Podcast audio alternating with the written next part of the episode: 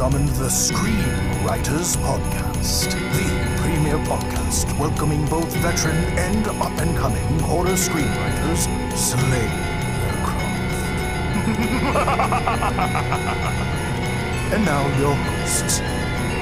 Merry Christmas Eve, everybody! Audience members throughout the world, in all 30 countries we're listened to, whatever you celebrate. Merry Christmas, Happy Hanukkah, Happy Kwanzaa, uh, Happy Holidays in general to all of our listeners of Screamwriters podcast. How you doing, everybody? We are excited to be here on this Christmas Eve. Some places blustery, some places warm. You know, wherever you are on the globe, because you're all over the place. We are so excited to spend our Christmas Eves with you. And when I say our, I mean myself, Patrick Mediate, New York in June on Twitter, and my fab guest host for season two, Katie Moyer. Was fun, Krampus. Kra- oh yeah, that's right. I forgot like the, the most important one. Happy The Krampus. most important horror holiday. Krampusnacht. Right? Krampusnacht. Krampusnacht. Krampusnacht. We we totally forgot Krampusnacht. So yes, happy if you celebrate So, that Gruß too. von Krampus. Gruß von Krampus.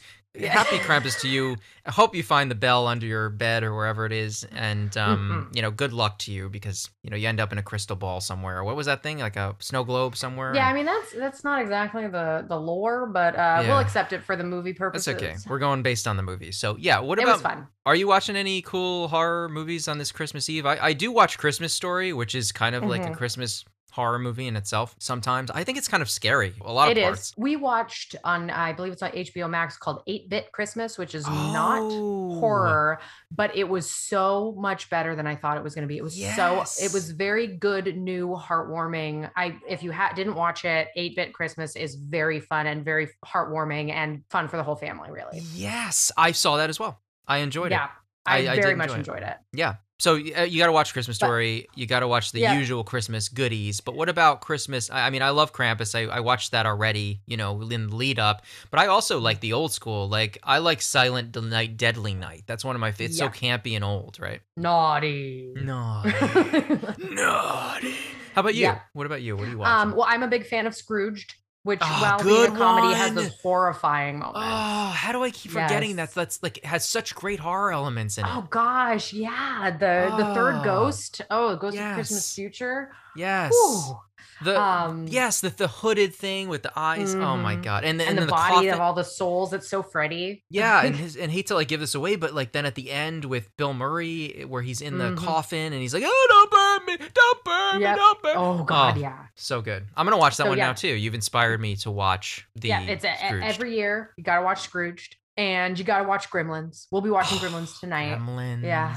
Yes, Gremlins. Yeah, which forever and always, I like cannot listen to like, do you hear what I, I hear? That hear. That's right with the big and the cookie gingerbread cookies, and it's like, Uh, "Ooh, who's yes, but that song still like sets Yeah. me on edge Yeah. because of that movie. Like, Yep. Yep, for sure. I mean, I consider any movie with snow a Christmas horror movie because it's kind of that time of year. I mean, Misery could be a Christmas horror movie. You're all cozy in the house and it's all snowy see, outside. I got I got a few higher requirements. Like that was that feels more like a January film, maybe a Maybe. February Yeah, film. Like when you want to stay in because it's so cold and it's still winter, but the fun part is past. But I really, you know, you got to have the lights. You got to have some uh, some music, even if it's just playing in a department store in the background. Mhm. Those are the got to be the qualifications for the Christmas movie. Good qualifications. Is Edward Hit Yeah. Scissorhands considered a Christmas movie? I mean, yeah, Yeah, sort of it is, is. because well, and it- so is Batman Returns. Yes, I agree on that. Yep. I agree. And there's there's one that's probably my favorite Christmas horror movie in recent memory that came out just a few years ago that I'm purposefully not mentioning and maybe some of Mm. our listeners have guessed between, you know, the outro in last week's episode and what we kind of talked about of teasing our guests for today. But we do indeed have one of the best horror Christmas screenwriter crossovers ever on the show today with uh, his Christmas horror movie. And I cannot be more excited to, to get him on. Yes, yes, definitely. This film has become another Christmas staple in our house. So consistently so good and so surprising, even if you've seen it. Yeah, and and for him to join us on this Christmas Eve, I couldn't have asked for a better season two Christmas horror hybrid guest. It really spreads the holiday cheer. Really yeah, does. he's he's gonna spread it. He's gonna spread it all over in about two seconds because we, we got him coming on the show, and I don't even want to banter anymore, Katie, because I know we are pros at bantering and singing Christmas Mhm. jingly songs, or else. But we could. sing Jazzy Christmas songs. song. We got the best guest ever on today, and he's coming on right now. Let's introduce the guest. What do you think? I like it. So, our guest today is Zack Kahn. And uh, if you don't know who Zack Kahn is, he wrote a little movie called I Better Watch Out. Better Watch Out. Have you seen Better Watch Out, Katie? Of course, I've seen Better Watch Out. Also like known also known as Staple, also known as Safe Neighborhood. Safe Neighborhood. Safe Neighborhood was it's actually on some of the posters. Um, Better Watch Out fans out there that haven't seen it. But anyway, Zack Kahn on the show today. So a little bit about Zack. Uh, after film school, Zack got his start as a writer, producer, and director in the promo department at Nickelodeon in New York. Uh, go figure. I actually applied for a job in the like tape department at Nickelodeon back when I was fresh out of college. Didn't get that job. Went through like five interviews. Probably better off that I didn't because I ended up in better places. But um, that is so cool that he worked for Nickelodeon in New York, right in Times Square. He's been a staff writer on shows for Nickelodeon and Cartoon Network, and has also written for Sony Crackle, as well as multiple ad campaigns. Zack is also a published author and an actor who has appeared in numerous television commercials. Without further ado, Mr. Zack Kahn. Thank you so much for having him. Really psyched to be here. Nice to meet both of you. We're going to get right into the questioning like we like to do. Tell us about your experience with Better Watch Out, which to me was such a fantastic original take on the Christmas horror movie, particularly writing the screenplay, getting it made, all that fun stuff. I've seen this film multiple, multiple times. Just talk to us about your your whole process with Better Watch Out from start to finish, page to screen. Well, I mean, I guess for me, it really came down to like, I'm such a hardcore fan of the genre. I guess, like, you know, everyone listening, all of us, it's just like an insatiable, almost like a drug. And I see all the movies. If something is a horror or a thriller, I have to see it that Thursday opening, no matter what. And I wanted to write something that I had never seen before, while keeping in mind that I know the audience that's watching these films has seen all the same movies that I've seen. So you have to sort of take that into consideration if you want to actually surprise. So I'm a huge fan of like twists and gimmicks and all the fun and games that you get to do with like, you know, horror and thriller. And I guess added to that, I really like contained, isolated location thrillers and also like stories that take place linearly as one standalone event, like movies like Red Eye or Judgment Night or Unhinged or Vacancy. Like there's so many open water, breakdown, list goes on. So taking all those ingredients of what I really like, the next element was, you know, when I was a kid, younger than Luke, I had a crush on my babysitter. And I remember thinking, you know, but my parents are only five years apart, which is a line that Luke says to Ashley in the movie. And it's just such a misguided, immature grasp of how reality and how relationships work. But at, you know, at such a young age, first crushes can feel very intense and have such, you know, gravitas. And that's where the similarities between Luke and myself end for sure. There was this story that happened one Saturday night while um, she was babysitting me. I was younger than Luke. I legitimately thought there was someone in the house, like a burglar or whatever. I'm sure there wasn't. It was just my little imagination. But I told her I thought I heard someone in the house, and she yelled out, there better not be because I know Taekwondo. Wait, I wish my babysitter would have said something that cool because Oh I kind of had a crush on my babysitter too. But like, for my babysitter to say that would have been amazing. Lucky guy. The crush on the babysitter is like sort of universal, or at least just the innocence of a first crush, you know? But yeah, so that anecdote like stuck with me. And then, of course, Ashley yells that out in the movie. So I took these two little crumbs and then developed a premise. And once I thought of the twist, I had a good feeling, or like at least I hoped, I, had, I was hopeful that I had something special, you know. And then I purposefully positioned the twist at such a non-traditional place in the script, like from a pacing perspective, to sort of punctuate it and make it more impactful and even more unexpected. And I put a lot of faith in the twist and the characters. And then I wrote the whole thing in about eight months. You know, I'm definitely not someone to look up to when it comes to how long it takes to write a script. I know that's considered to be, from what I've heard, not, you know, the best turnaround, but it typically takes me about eight months. So I just wrote it like as a spec, kind of out of thin air. it was originally titled Safe Neighborhood. It was titled Safe Neighborhood all the way through the first test screenings, I believe. There are some posters and art that exists with Safe Neighborhood written on it as well. Yeah, and like the crew shirts and the productions of Safe Neighborhood. But yeah, there are some remnants of the original artwork online that I've seen. So I, you know, I distributed it to the usual circle of friends and mentors and writers and not just professionals, but it's also important to me. I always get feedback from non professionals just as viewers because their opinions are just as important, if not more important, because they're the ones going to see your movie. And I take, you know, all the feedback into account. And uh, one of my friends happened to be working with one of the producers at the time, and I just sort of sent it to him on a whim. Hey, I have this new thriller. I, you know, do you want to read it? And he called me the next day and he was really psyched on it and got it moving pretty quickly you know. And then they brought on chris peckover who you know was just an incredible director. And he elevated and enhanced everything along with the producers. And yeah they just did such a kick-ass job. And the cast which is like my favorite part of the whole thing they couldn't possibly have done a better job. So i got really lucky. Yeah yeah, pitch perfect casting is. I, I agree with you there. Mhm. Um, uh, just curious, uh, along your route with the screenplay, once you finished it, you know, you have this Mhm. success story. Did you have any non-success stories? Like, did you did you ever show it to anyone and they were like, "This is abysmal. I would never do this one." You know, like what, how Titanic went to five million studios before they actually made it. Did that happen to you? Did anyone read it and not enjoy it? I've been constantly writing screenplays. So with my previous, I'd say eight efforts, there was that response here and there. But with this, with Safe Neighborhood, no one was like, no, this is abysmal. Like it didn't really go out that wide. Like if there was a little bit of pushback, like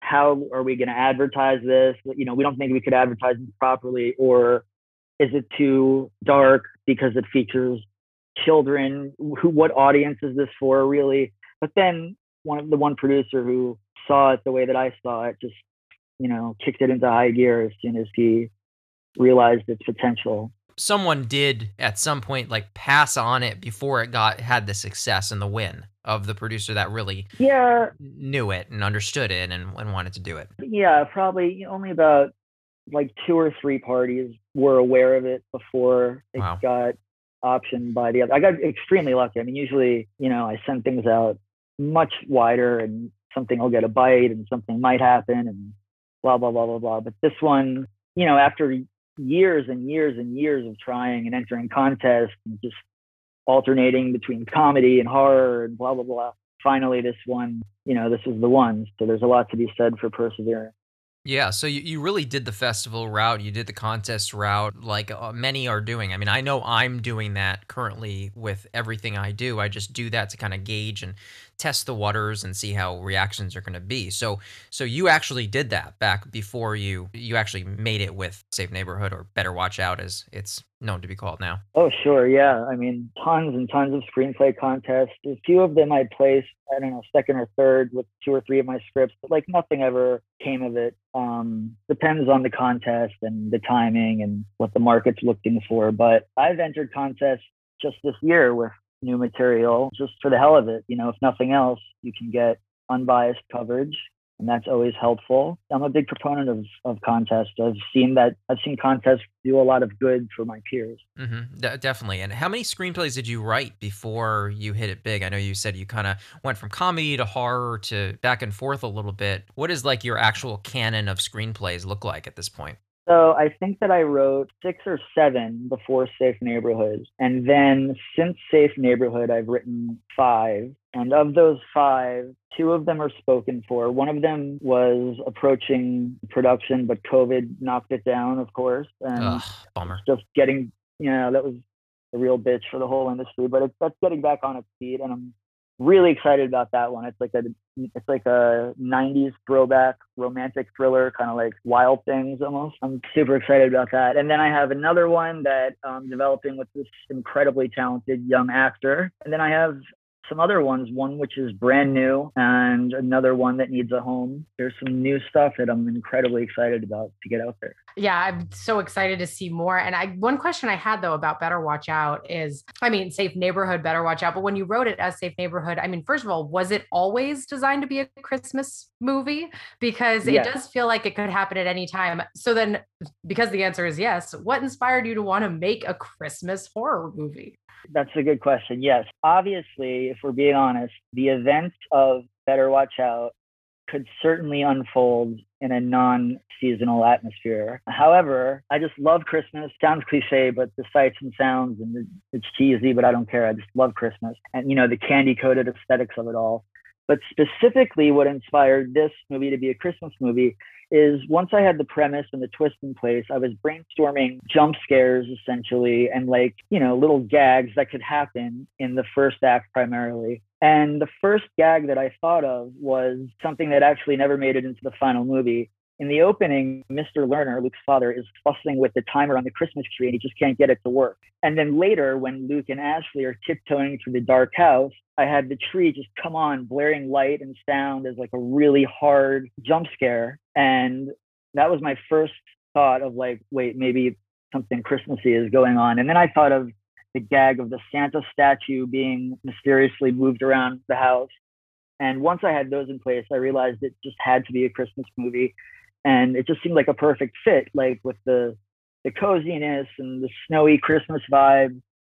So, you know, even though it's not integral to the plot, it's really about the aesthetics of it for me. It, the warm, inviting, familiar feel of Christmas is so calming and inviting that when this batshit mayhem starts, it feels, you know, even more jarring. Yeah, I think that the idiosyncratic kind of nature of the approach to Christmas, like it definitely adds to the overall antics that happen. And I think there are a lot of Christmas horror movies that capitalize on that.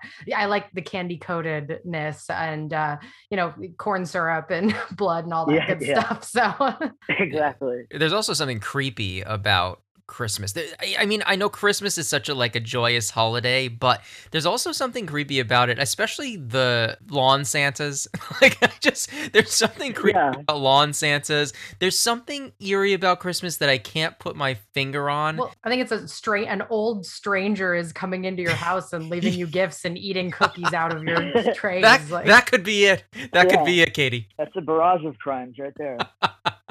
yeah, some someone Oh, yeah. coming down your Chris your your uh, fireplace, coming into your house. That that's terrifying. That reminds me, of course, of like the the Tales from the Crypt episode with the Santa Claus, which scared the hell out of me. Yeah, the Robert yeah. Zemeckis episode. Yeah, it's the second episode of the series. yeah, I saw that when I was way too young. It just terrified the hell out of me. yeah. He was a scary. he was a scary old Santa. He really was. There's not many, if you think about it, which I think is something that makes Better Watch Out so unique and fun. Is there aren't many Christmas horror movies out there. There are a few select movies that I believe stand up in narrative, script, overall production value. There are knockoff movies that are just you'll never see in a million years, but there are only a few select good ones.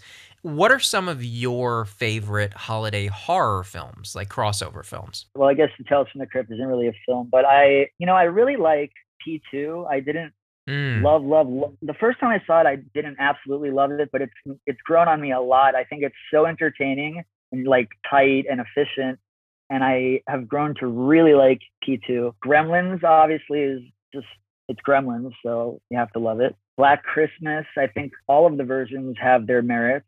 Krampus, which wasn't out at the time that I wrote Better Watch Out, but it's so much fun. I mean, you can't, it never gets old. I love Krampus. And then I know there's a, a brand new one, right, called Silent Night that I heard good things about. I haven't seen it yet, but I hope to see it very soon. Yeah, I've heard it's it's it's great, and I I can't wait to see it either. And I keep for some reason I keep forgetting the title of it. I, I keep thinking it's called New Year's Eve for some reason, but like I don't know why. But like I, I I'm trying to seek it out and find it. I don't, I think it's streaming at this point, but um yeah, it does look very good. Yeah, New Year's there's- Eve is probably one of those Garry Marshall, Ashton Kutcher, Julia Roberts. yep, pretty much. Well, there's New Year's Evil. oh, okay. That's a good Yeah. title. That is a good it's a, yeah, it's a it's real. It's pretty. It's a weird movie. It's a, but it's you know standard slasher, 80s. Look it up. New Year's Evil. What did I miss though? What got, what do you guys like as far as Christmas horror that I forgot to mention? Oh, oh. Rare exports. Yes, oh, that's Oh, of one of course, Katie's rare. favorite rare number one all-time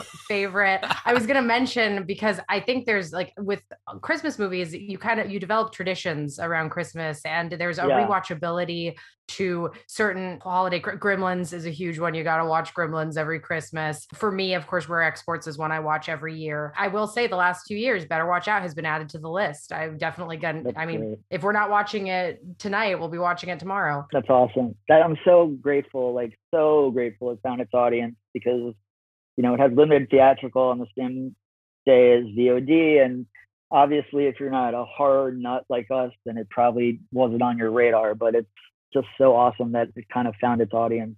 My favorite Christmas horror movie, holiday horror movie, would probably be Home for the Holidays with uh, Holly Hunter, Robert Downey Jr. That just terrifies the shit out of me. Anne Bancroft. Yeah. That movie, that movie is just a scary freaking movie. I'll tell Too relatable. you. Too relatable. Be, beware, beware. Can't Yeah. get through it. uh, we wanted to talk a little bit too because you'd previously worked in comedy. I think that shows through too in Better Watch Out. Explain to us, tell us about the transition from comedy into horror.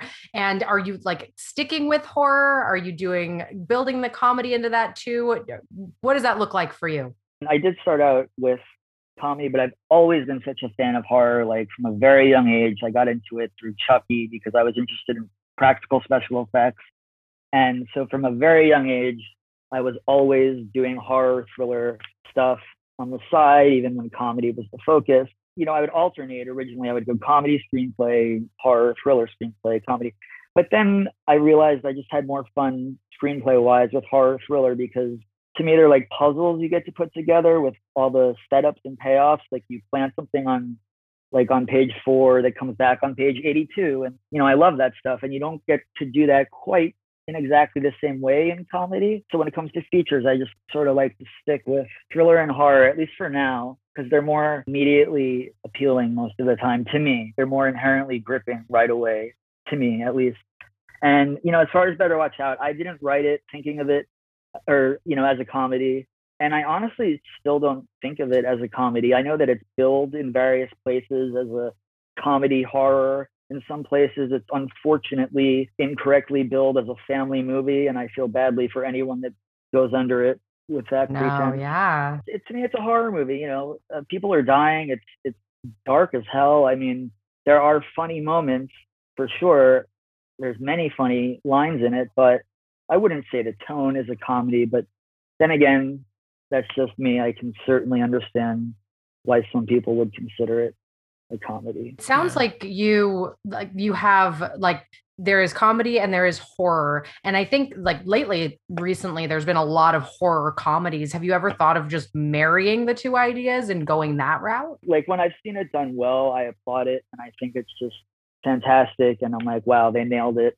But it's not something at this time that I'm looking to do. I think that horror and thriller, again, for me personally, just hits harder when it's very steady handed and takes itself very seriously, sort of dictates to the audience, like, look, we're not fucking around. This is this is serious. You know, there's a lot of weight to this situation. And like of course, that. Yeah. you, Mhm. you need the relief. You need everything needs some relief from the tension, of course. But for the most part, I don't think that's something I'm trying to blend at this time. What are your approaches? How do they differ between horror and comedy scripts?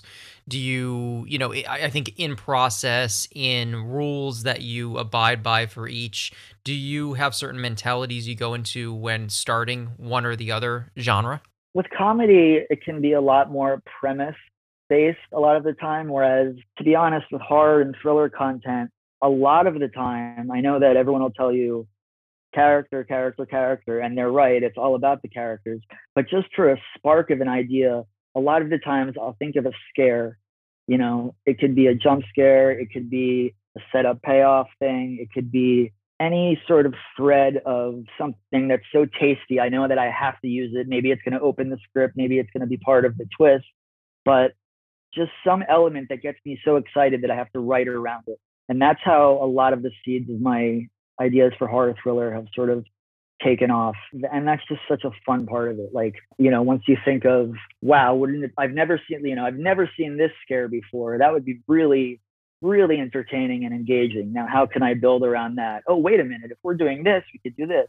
Oh, and then I could use this idea that I've had for four years, waiting Mhm. for an opportunity, you know, and then you just build around it. And that's just my process. I don't know if that's right or wrong or advisable, but that's just what it is for me. Curious about what that looks like. Like, are you outlining? Do you have, you know, a murder board that has little red lines connecting index cards? Like, what does that process look like when you're mapping out what the end script will be? Do you light scented scented candles or have like soft music playing or something like organ music? That's a good question.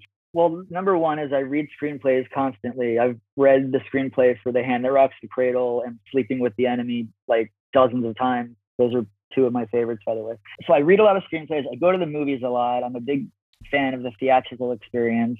When I'm at the movies, even if it's a bad movie, sometimes I just sort of zone out and start thinking of my own ideas, but it's just very encouraging to be in that setting. So I do a lot of my brainstorming out in the wild, like whether it's walking around or at a coffee shop or even like at a concert. That's where I'm just sort of grasping for creative ideas just out of the ether. And then once I have something that's starting to look like an outline, I'll go into a quiet office setting. I even bought like noise cancellation headphones just to sort of completely drown everything out and concentrate 100% on the dialogue because like I need to hear the dialogue as it's being written and have like zero distractions. So it's very divided. You know, the brainstorm, like fishing for ideas process looks very unrefined in my position. And then, you know, the quiet, dedicated, regimented office setting is how I execute everything. No, I love that. And how, how many drafts do you usually end up doing? Like for for Better Watch Out, how many drafts did you end up with at the end of the day? I think 45 or 46 before I handed it off. Mhm. So yeah, I'm I'm a perfectionist. So I yeah. kept scraping away at it.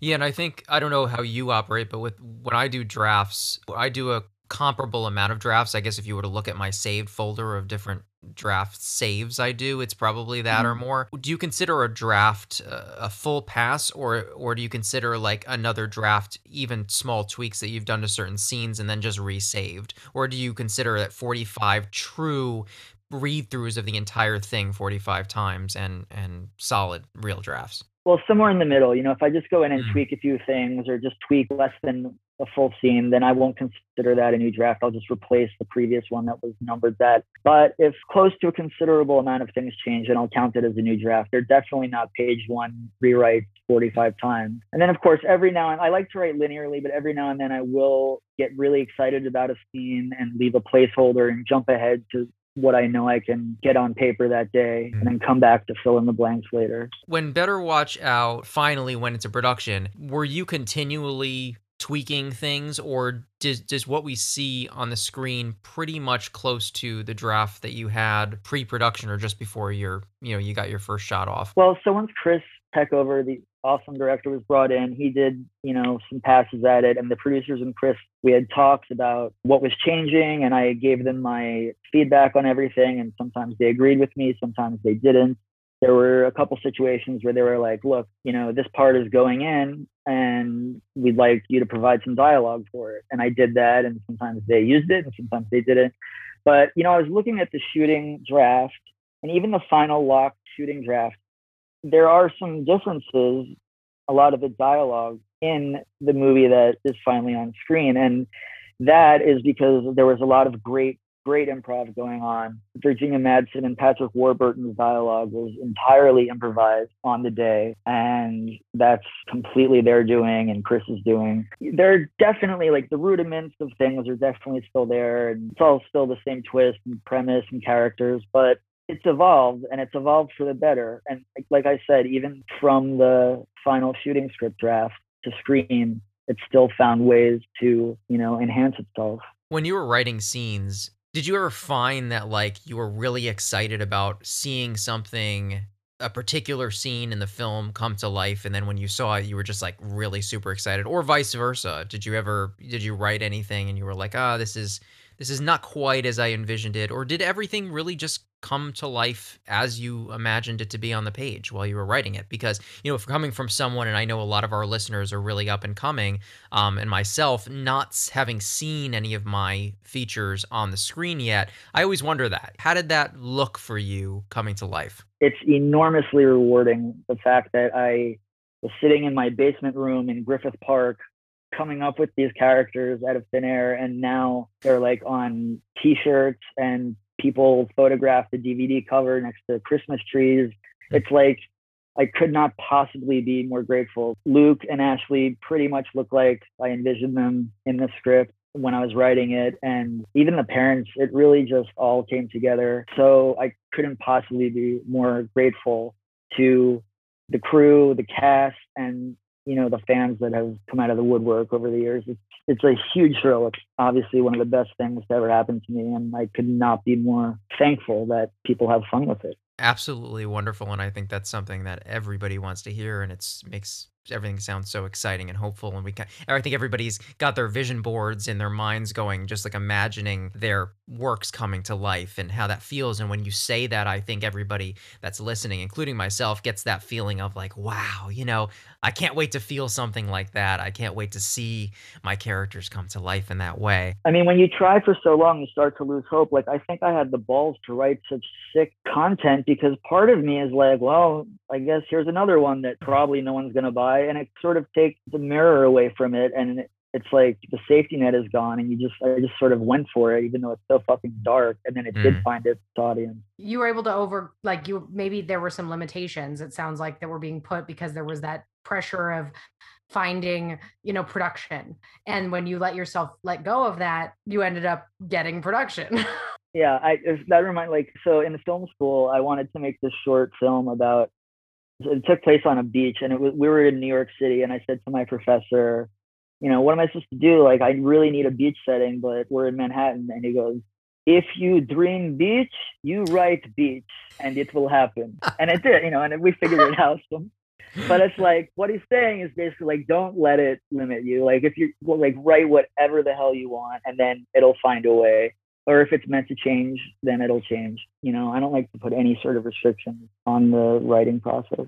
You may not be at liberty to talk about this, or you may not have any thoughts about this or you may want to talk about this but i'm i'm just curious this film better watch out is known for its twists and it may be the most fun twisty movie i've ever seen and i was spe- speaking to you before the interview started and saying literally i saw this a year after the first time i saw it and i was still shocked by the twists and didn't see anything coming, which is is a huge accomplishment. Have you ever thought about doing a sequel or uh, like a Better Watch Out 2 given the the arcs and the way things play out? I mean, it's it's a certainly a possibility and something can be done. Is that something you've ever thought about or anything that's been considered or is that like a hush hush thing or It's been definitely talked about. I have two ideas. So one idea I discussed with Chris. And then I've had a newer idea that I haven't really run by anyone yet, but they both utilize Levi and Olivia as adults. Obviously, I would never dream of trying to recast the young roles. And, you know, time will tell. I think I would be happy either way. If this is a standalone film, that's perfectly fine by me. And perhaps it's meant to be a standalone film. But of course, there's been a lot of discussion about it and you know we're all open to it and we're just sort of playing it by ear. I can tell you that I personally would be pleased with either outcome. Question because a lot of our listeners, like I said, are up and coming screenwriters. Are you repped by an agent, manager? Like, and, and if so, how did you end up first getting repped? Because a lot of writers out there, and you know, we talk in the community, it's like you got to get a manager first, and or you know, and then maybe an agent, and then that's how you are able to get into places to be seen. Because without that, it's you know, it's hard to even nobody wants to look at your stuff because it doesn't have it's not backed by someone legitimate. Talk a little bit about that if it's something you have an, an experience with. Like I remember Woody Allen came to my college to speak, he said, you know, everyone gets representation and makes it in their own way. There's no one path. That really stuck with me. But to answer your question, um, no, I do not have representation anymore as far as literary stuff. I have a general business manager and then I have an agent for other things, other projects, but not a literary rep for screenwriting. I did have one that I got uh, right when Better Watch Out was about to be released. I did partner with a manager, but they were leaning more towards comedy while I started to skew almost exclusively towards horror. So I decided to just sort of go out on my own and we, you know, parted on great terms and we're still very friendly. I send things to my mentors and friends and other writers. But having said that, if someone is listening that wants to rep me, I got, you know, scripts Mm-hmm. ready to go. So please do. I wouldn't be surprised. We ha- we do have managers and agents that do listen to the show. Uh, we've we've been reached out to a few people that just love listening and love hearing, and we we've had three so far up and coming screenwriters that have been on the show who are now repped by major agencies. Our uh, see one of our season one guests, Jessica Kane, just got repped by Gersh, which is phenomenal. That's incredible. You know, I even thought of pitching my latest one on Twitter, like throwing the log line out there and seeing if I could be the first asshole to sell something off of Twitter. But Dude, we've You heard never crazier. dude, much I'm crazier. All about all about publicity stunts, but I don't know if that's really the right thing to do. But Well, everybody open- knows who you are. I mean, eh, everybody knows your name. Everybody knows your film that you're extremely well known for at this point. So uh, I I would be shocked if you uh, made it known that you're not represented, that that uh, you wouldn't get calls. You know, your answering machine wouldn't fill up, voicemail wouldn't fill up. well, I appreciate that. You know, I have all my scripts are something sort of high concept, twisty, gimmicky, and extremely, extremely commercial, which I am proud to say. Like, I'm just very attracted to commercial stuff. So I think that's what I love to write. So yeah, you know, mention the podcast for 20% off. For sure, for sure. Do you ever collaborate with anyone? Do you um you know, Yeah. I'm just asking in general, do you like to write secularly or do you like to collaborate with other writers and and all that? Oh, both, both for sure. Like one of them, I have this one that's like an action thriller, and I brought on my really good friend who's quite an accomplished screenwriter, and he was just so into the idea. I was like, all right, so I'm gonna hash this out, you hash this out, and then let's get together and just we go on a Google Docs in the same room and we just write it in front of each other and we alternate and it's a lot of fun. You know, in the case of Safe Neighborhood, it didn't work like that. Both ways of writing can be fun because it can become very isolating, of course, sitting in a room alone, slaving over something. And it's always great to have some someone to bounce things off of. So yeah, I've had I've had a, two or three situations where it started out as a collaboration, and they've been very positive experiences.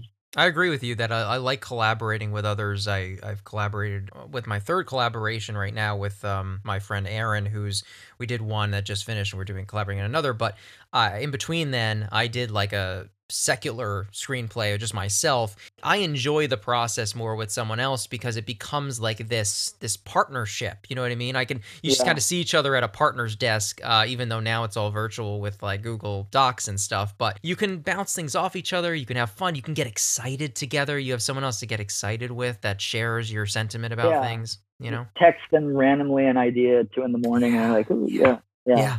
Yeah, well, speaking of exciting, one thing we always like to kind of cap off our um, interviews with is a simple question, or it can be complex, you know, that's up to you. But uh, Zack, what scares you? Uh, the news, I would say, the Mm. news. Ah, scares Good me. one. Like the the world is sick, but like not in a fun, entertaining popcorn way. I avoid movies that are too close to reality. Like I'll never see like a 9/11 movie, for example. It just doesn't interest me. So Mhm. anything that's too close to real life.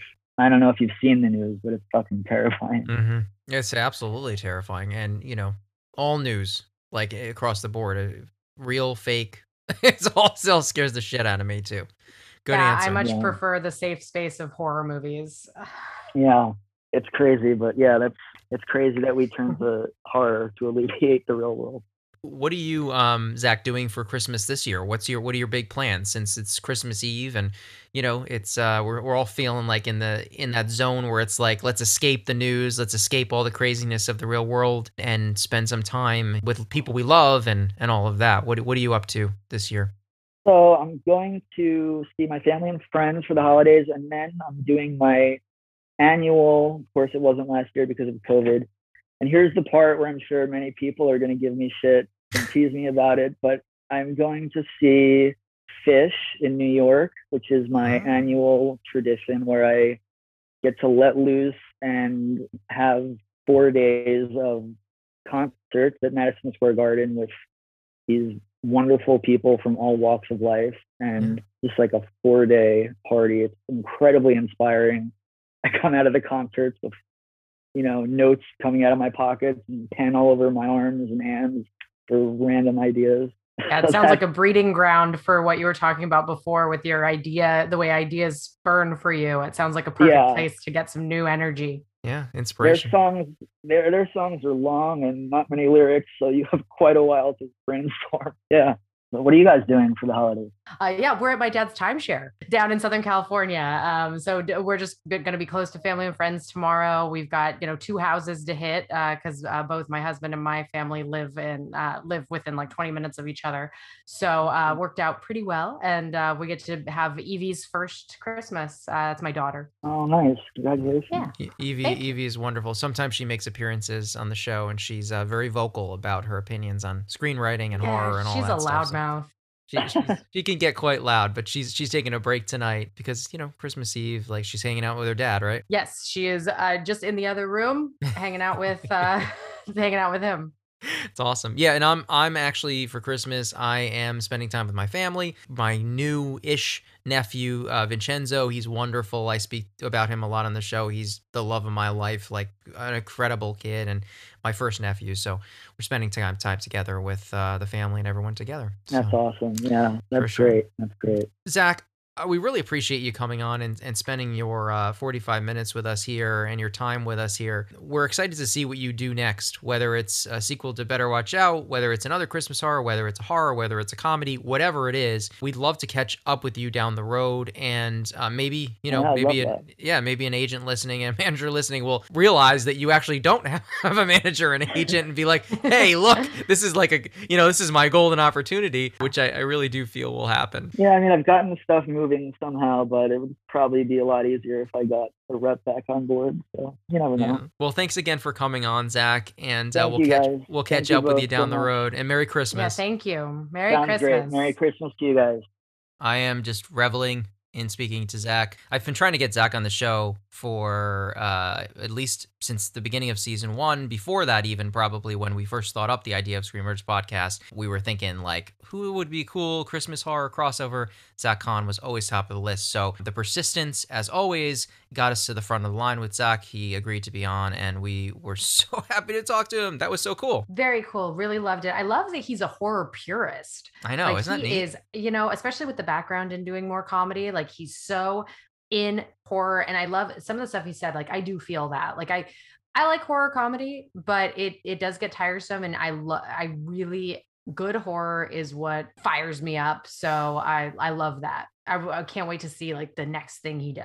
Agreed, agreed. And until next week, because we're now we're going into the holidays here. Actually, we're hitting all the holidays because next week, New Year's Eve, we got a bang banging new episode coming your way. We don't stop for anything. We are going week to week to week. We are not stopping next week. Even though you're going to be on vacation for the week, we're still doing our episode next Friday for New Year's Eve. We're going to do a little celebration, a little New Year's Eve confetti, all that fun stuff. But you're headed on vacation, which is really fun. I enjoy your vacation, Katie, for the week. Hope you have fun out in, Thank Ca- out in. Cali. Yes. Well, I'm in Cali. I'm just going south. That's right. I hope you have fun in the southern or part of Cali for your drive down. Have a safe drive. And we'll talk again next week on New Year's Eve. We'll party then. And, you know, everybody that's listening today, it's a wonderful day. Spend time with your family or friends, uh, whoever you've got. Hold them close, hold them near. You know, have a, a great Christmas Eve for the, those of you who celebrate. Just, just make it wonderful. I know we really would be nothing without the fans because it keeps us going on this show. You know, every week I look and I just see the interest in the show and how many people are listening from all over the world. It's a touching thing. So, thanks for spending your Christmas Eve with us. Have a wonderful Christmas if you celebrate tomorrow. If you want to hit us up during the week, or so in our vacations, we're still checking our social media networks. We're on Twitter at Screamwriters PC. We're on Instagram at Screamwriters Podcast. You can hit us up, screamwriterspodcast.com. We're also on Facebook. You know, anywhere you get social. We're thinking about being in the metaverse at some point. I'm hearing this metaverse thing, so maybe he'll have like Screamwriters Podcast with an antenna and like in the metaverse, and you can come visit me and Katie. and We'll have a little like avatars and be like, meep, boop, meep, Yeah, we'll have little avat- avatars on a little on a little stage with our Yeah. avatar guest, and Yeah. oh, that might be fun. That would be fun. I can't wait for the metaverse. Woo, let's go. Again, Merry Christmas and uh, keep writing. and stay scared.